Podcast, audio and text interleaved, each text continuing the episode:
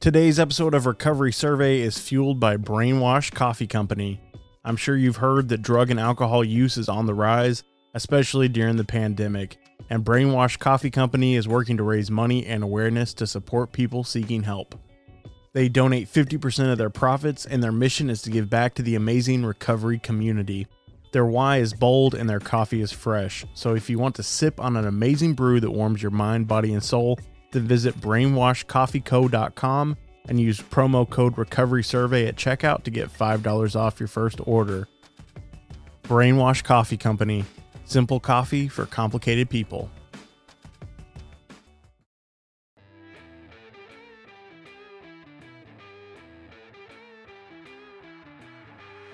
You're listening to Recovery Survey, the podcast that shatters stigmas around different types of addictions and takes a deep dive into spiritual principles. The whole idea of the addictive cycle that when you start using a drug, it creates its own need to use more. That's the critical thing. That's what's really important to keep in mind that if, if you do something, and instead of feeling satisfied after you do it, you feel more of a craving to do more of it. That's what addiction is all about. My guest today is named Dr. Joseph Volpicelli. He is the executive director at the Institute of Addiction Medicine. Welcome to the show, Dr. Joe.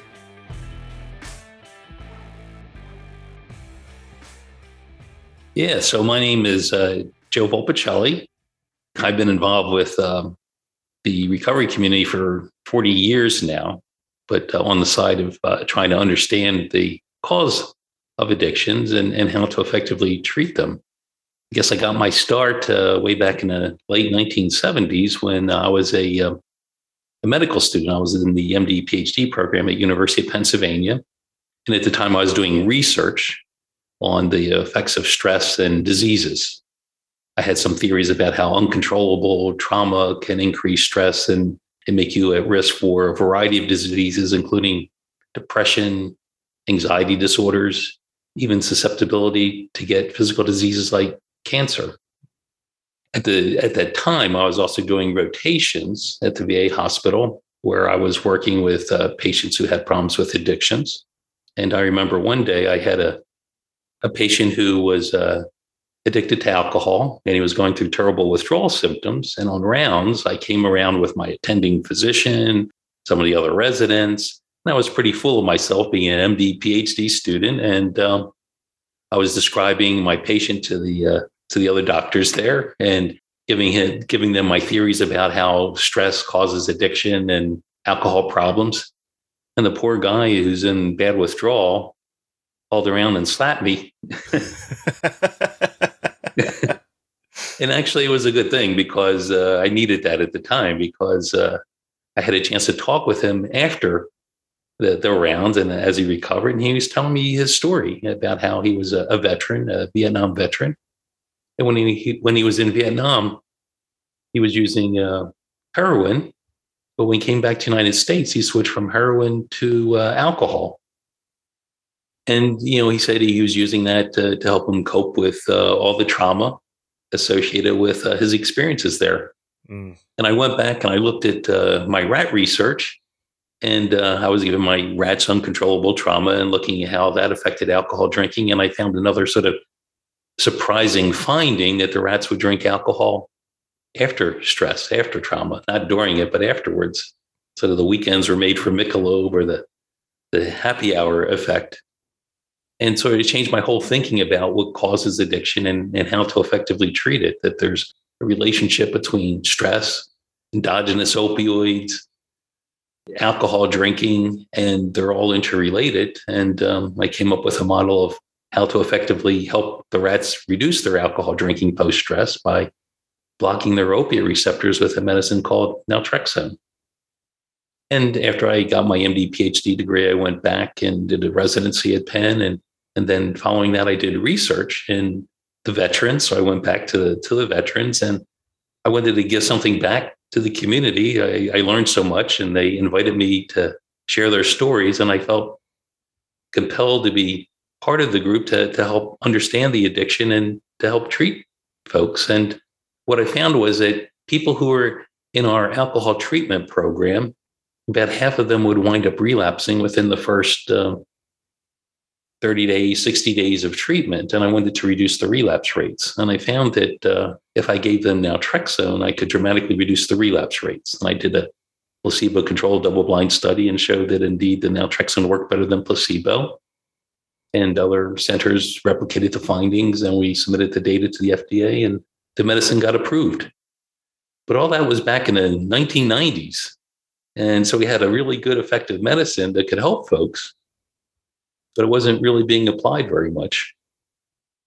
I found also that the medicine worked best when people took the medicine. And so I designed a psychosocial treatment to help engage people in treatment and to stay in treatment.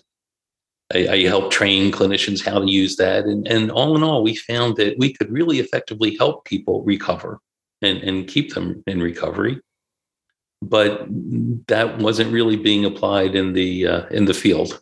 And so in uh, 2008, I left Penn to set up uh, the Volpicelli Center and the Institute of Addiction Medicine to to help show how these evidence-based treatments could be applied in clinical practice.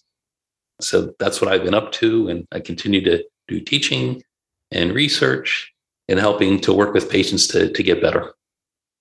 Wow that's so fascinating, man. And, and, thank you for the work that you're doing for the recovery community and, and the veteran community. And I'm just, I'm blown away by just your giving spirit and trying to help those that are, that are struggling with substance use disorder, man. I, I really do appreciate your work. Well, thank you. So we had talked a little bit before we started recording, and we were talking about prescription drugs, fentanyl. Um, I would love to kind of dive into that a little bit further, if, if you're all right with that. Maybe we can start off with you know how to maybe some of the early signs of using prescription drugs, maybe a little too much. When like where where's that line of taking it as prescribed versus falling into addiction? Yeah, so a lot of times people ask me, you know, when is something uh, an addiction? And one of the things I learned from the addiction community is the, the notion of you know, one drink is not enough and a hundred is, excuse me, one drink is too many and a hundred drinks is not enough. The whole idea of the addictive cycle that when you start using a drug, it creates its own need to use more. That's the critical thing. That's what's really important to keep in mind that if, if you do something and instead of feeling satisfied after you do it, you feel more of a craving to do more of it that's what addiction is all about.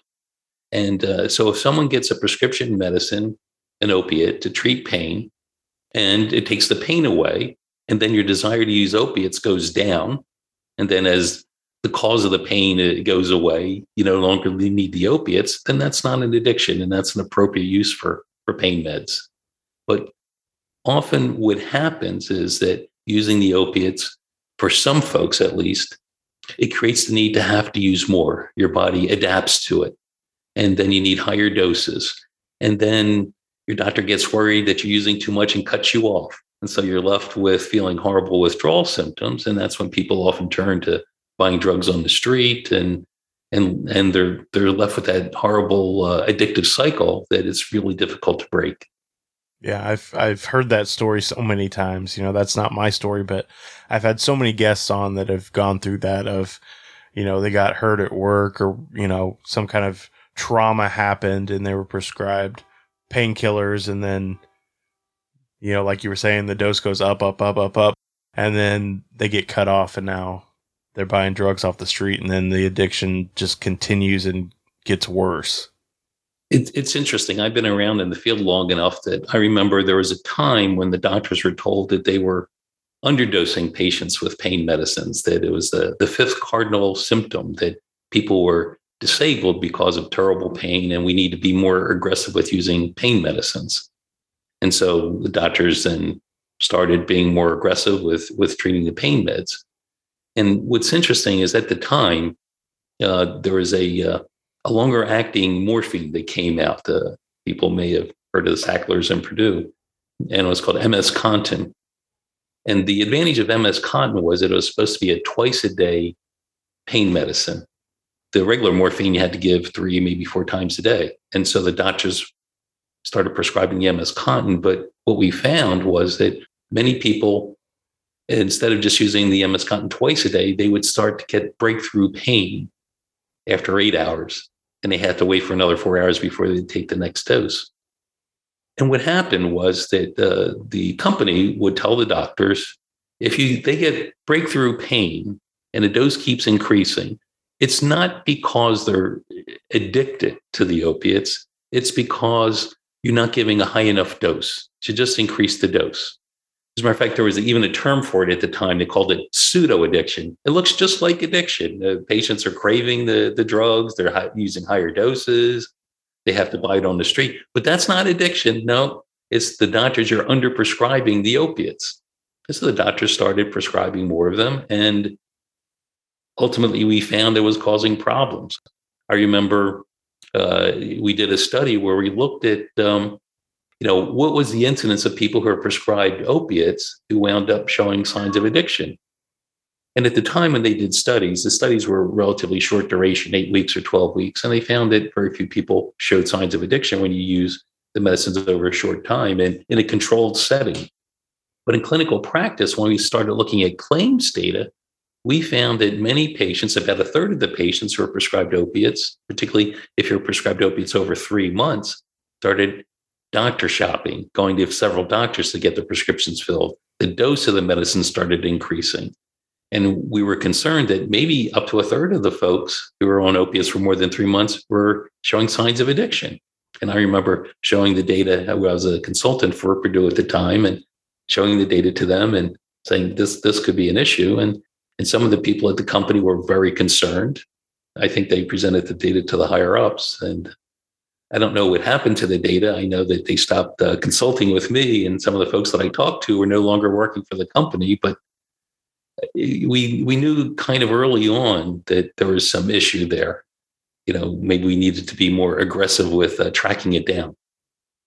But now there's in the in the most recent time, the pendulum has swung. I think the other way that uh, sometimes people are so fearful of using any opiates for legitimate pain, patients who have cancer, patients who are in the post-op period, that uh, sometimes people suffer needlessly. So we need to find a, a happy balance of what's the right dose for the right person for the right time. Yeah. But I, I agree, like you were talking about earlier, the the one is too many and a thousand's never enough. Like it's it's a slippery slope. I've I've had those those thoughts before. I mean, I since I've been in recovery, I've I've broken a few bones and I've I just refuse to take anything because I'm like, no, I'll I'll stick with Tylenol. You know, I don't I don't want to go down the. I've I've had scripts for opioids and I won't I won't get them filled because I I just don't know what's to happen and I know me and and one is never enough. Yes. Well, that's the safest way is if you avoid getting on that cycle to begin with. That's that's a good strategy definitely a, a hard topic, and I know that a lot there's a lot of different opinions out there on it, and I've I've attended meetings where people where that's been the topic about prescription drugs, and you know what what if your doctor prescribes, and you know there's as many of, of opinions and views on it as you know as there can be on that. So it's it's kind of a a widely debated topic in the recovery community. So yeah, it's definitely I, I don't know what the answer is, and I think it, it kind of I think it's a decision that each person has to make on their own and, and navigate that themselves. I don't think there's one answer that fits everyone. Yeah, that's right. I, I, I like to present this, and I, I think a logical way to look at it is to look at each case individually. That a doctor can talk with a with a patient and, and understand the patient's background and concerns, and work together with the patient to find the very best course of action. So being flexible, and balanced, I think, is, is the right way to go. That uh, don't swing too much one way or the other. Don't be so dogmatic or judgmental, but sort of be curious about what's the best strategy for a particular patient. Mm, yeah. Well, I haven't I haven't been back to that doctor since he gave me the prescription for the opioids because I told him going into it, I said, "Hey, I broke my fingers, and I'm in recovery, so I don't want any kind of narcotics." And he didn't listen. It's like, okay, well, if you're not going to listen to what I have to say, then I'm not going to give you my money. you know, I'll find somebody else. No, that makes good sense. The doctors have to be really considerate of what the patient's needs are. Yeah. It's again, it's not just one approach is good for everyone that you really have to be sensitive to what the patient's needs are. Yeah, definitely. And we had, we had also talked about before we started recording about fentanyl and and I've seen those same same numbers that you have. You know, the over a hundred thousand overdoses. And was that 2021? I assume, or was that 2020? I can't 2020, remember. yeah, yeah, about a hundred thousand. Yeah. Mm. So it's it, it keeps going up. It, that's the problem. I, I heard uh, data that uh, if you're under 50 years of age, you have a higher chance of dying from uh, fentanyl overdose than dying from COVID. So yeah. it's it's a real epidemic in this country that uh, we need to address. If I'm not mistaken, I think that the drug overdose in the in the age range of I think it was like 18 to 30 or something has now become the number one cause of death in the United States. Yeah, for that age range, yeah, it's you know, it's it's a, a terrible problem, and it's you know COVID tends to hit older folks like myself, but uh, for younger folks, it's the drugs and and including alcohol. Alcohol um, was responsible for about 100,000 deaths last year, and that's gone up dramatically since the pandemic too. So between alcohol and opiates, it's a very significant problem in, in the United States. From your professional opinion, and you've talked about you know the stress and and how that plays a role in alcohol use uh, what do you think that the pandemic and just the unrest of the world has done as far as you know alcohol dependence? Yeah, clearly alcohol drinking has been increasing uh, since the pandemic. It's really taken off, and if my research is any indication, uh, I don't think we're going to see the end of it because uh, during times of stress or when your body's under threat, your body releases these endogenous opioids, which help to moderate that a little bit. And then as the stress is relieved a little bit, sometimes these endogenous opiates go back to normal, but your body has gotten used to it. And one way of uh, coping with that is by going out and using alcohol. That I don't know if you've ever had the sensation where uh, you have a really busy, stressful week, and uh, then the weekend comes and you just feel like sitting on the couch and eating potato chips. And the idea of having a drink at that point would really hit the spot your body's probably sort of in a state where you you need you're missing those opioids to get you going and so you know we have to be really careful but uh, we're, we're hit with two major issues one is the, the need for treatment has gone up but the people available to give treatment has not gone up mm. and so there's a, there's a lot of demand and, and not much treatment and and in the treatment community sometimes we have various uh, tribes that uh, one tribe believes you have to do it this way, another tribe believes you have to do it that way. And instead of working together to help people with problems, we, we sort of fight each other to try and make a case that our way is the only way to get better. And it, it just doesn't offer the widest net to help the people out there. I, I know for alcohol use disorder, only about 10% of people who have problems are in any kind of treatment, including AA. And that's terrible. There's most of the people aren't getting any treatment at all or not addressing the issue. So we need to get the word out that even if you haven't suffered the terrible consequences of addiction yet, that your drinking may start to increase a little bit. Uh, there's less structure in your life, so you might start drinking earlier in the day. You, you, find that it's creeping up that it used to be just on weekends, and now weekends are extending to Thursdays and Wednesday nights. You need to start paying attention to your drinking behavior and, and some of the adverse consequences that it can cause you. So, so we need to intervene at, even at an earlier stage than waiting for people to necessarily hit rock bottom to have terrible consequences. Yeah, yeah, definitely. And I love that you brought up the the tribalism of recovery. I I was definitely in that same category when I first started the podcast because I had found a program and it worked for me and I'd seen it work for other people. And I had that mindset of like, I found the solution. If everybody would just join this particular program, like everybody would be fine. And, you know, over, over the course of doing this podcast for now almost two years and having hundreds of conversations, I've, I've seen the legitimacy of so many different uh, so many different approaches, different programs, different styles of recovery, and and I'm in that boat now of like, I don't care what you do, just do something. You know, we we do all need to come together because, like we've said, you know, over a hundred thousand people died of overdose in 2020. Like that number is is ridiculous. It should not be that high. We shouldn't have that many people losing their lives over overdose, and we have to come together and you know, do everything we can to help people. And, and that's part of the goal of this podcast is, is, you know, if, if one person hears this episode and, and it saves their life or it, or they're able to help a friend or family member or loved one get that help that they need, you know, it was, it was worth it. You know, it was worth us taking 45 minutes, an hour out of our Saturday morning to have this conversation and, and, you know, help save somebody's life. Yeah, I, I agree with you 100%. And uh, I think what you're doing is fantastic and uh, getting the word out to people. And, and uh, it's really important to do that and to remove the stigma. So many people are fearful that, uh, you know, people will look badly at them if they admit that they drink too much. And it doesn't have to be that way. And there's many roads to recovery. Find the road that works best for you.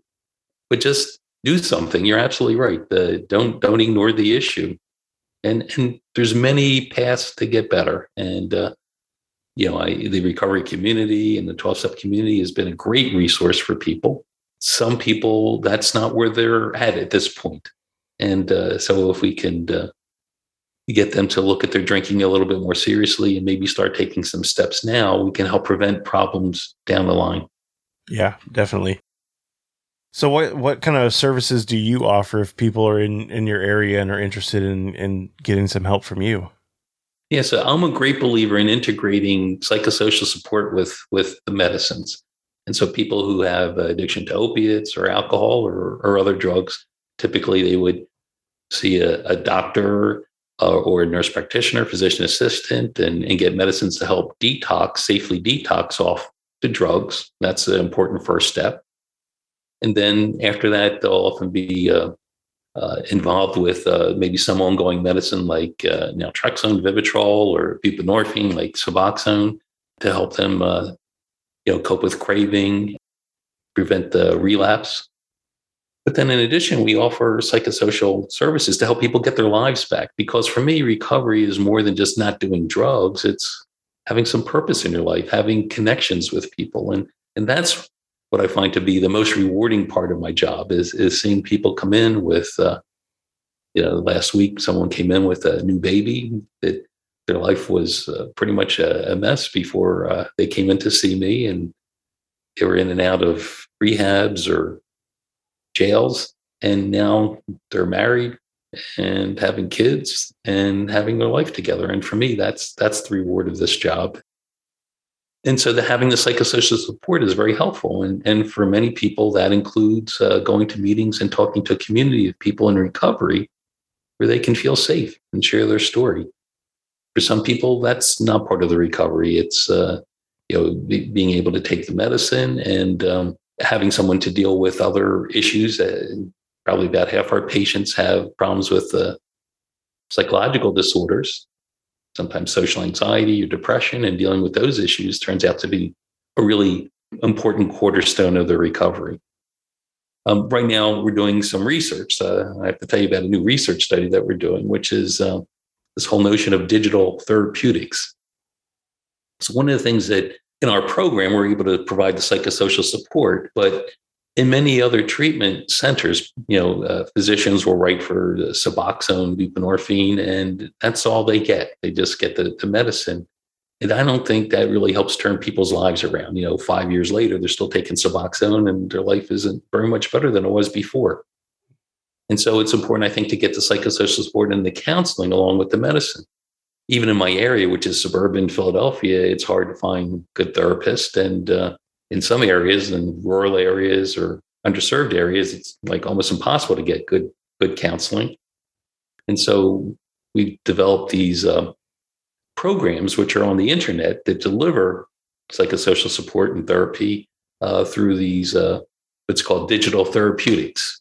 And these are programs which actually go through FDA testing, and they have to be shown to be effective compared to treatment as usual and they deliver mostly CBT therapy to help people learn skills to cope with craving and to um, learn to deal with life.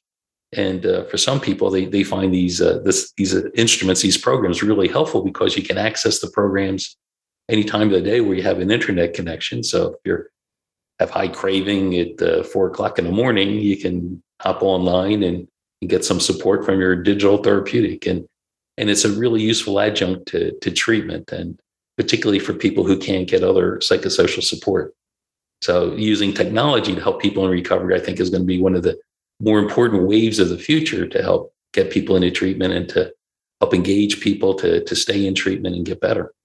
Mm. Yeah, I've I've never heard anything like that. That's that's awesome that you guys are, are working on that and it sounds like it could be a really useful tool, like you were saying, if it's four in the morning and nobody's really available to talk, at least you can you have this other option of of support and something to help you in those situations. That's that's awesome, man. Well, thank you. Yeah. So yeah, so we're always trying to find new strategies to help people get better. We're always trying to evolve our thinking about addiction and and how to integrate the best treatment approaches. So again, we can find the the right approach for the right person at the right time. That sometimes people's needs change over time. Initially, when people come into treatment, maybe they just need medicines to help get through the detox period. So that's the A number one priority. At other points, they might need strategies to help with coping with craving, to avoid high risk situations. Maybe they need strategies to help deal with social situations without using drugs or alcohol. Over time, people may be feeling better, but they don't have any purpose in their life. And I find that people are at risk for relapse if they don't have a purpose in life, if they don't have connections with other people. And so that's a critical part of treatment. And often people can find those things through 12 step meetings or, or other peer support. So again, uh, your needs can change over time. And, and certain people have different needs depending where they are. Uh, so that's that's my that's our appro- approach. That's our philosophy, and uh, yeah, fortunately, we've had pretty good luck getting people better. I, I, totally agree. One of my co-hosts, Ashley, on the on the other show that I do, Recovery Revolution, she says that the opposite of addiction is connection, and and that's I feel like that's spot on. Yeah, that, part of you know that addictive cycle uh, begins to consume your whole life that mm-hmm. everything revolves around the drug or getting alcohol and and then you have to hide it from other people and so you push people away. So it's it's hard to be connected to others if you're connected to a drug or alcohol. Yeah absolutely absolutely. I can i can attest to that you know it was anybody that didn't agree with what i was doing i would push as far away as i could because they were going to try to stop me from getting high. And it's like no this is this is the most important thing. If you're going to mess with this like you need to go away. If you're going to help me get yes. high or or participate in it you're welcome. But if you're not get away. Yes exactly.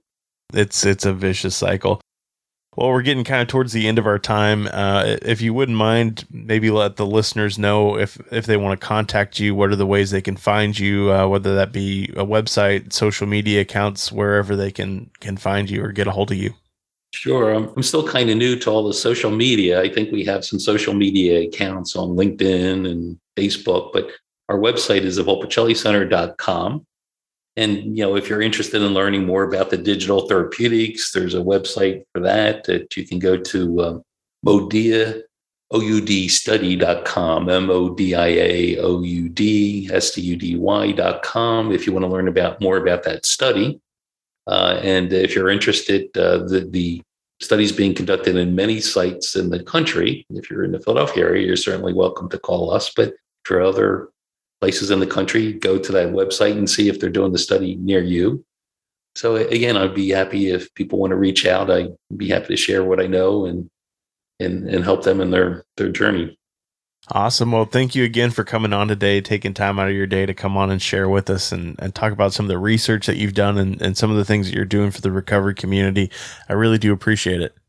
Well, thank you. And I appreciate all that you do as well. Thanks. Dr. Joe, thank you again for coming on the show today. I really do appreciate it, and I'm so grateful for all the work that you're doing for the recovery community. If you guys are interested in learning more about Dr. Joe, be sure to check out the links in the show notes. You've been listening to Recovery Survey. If you got anything out of today's episode, I'd ask you to please leave us a five star review and share this episode with a friend. If you'd like to get in contact with us, you can find us at recoverysurvey.com. You can listen to all of our episodes on the website as well as connect with us on social media where you can get previews for upcoming episodes.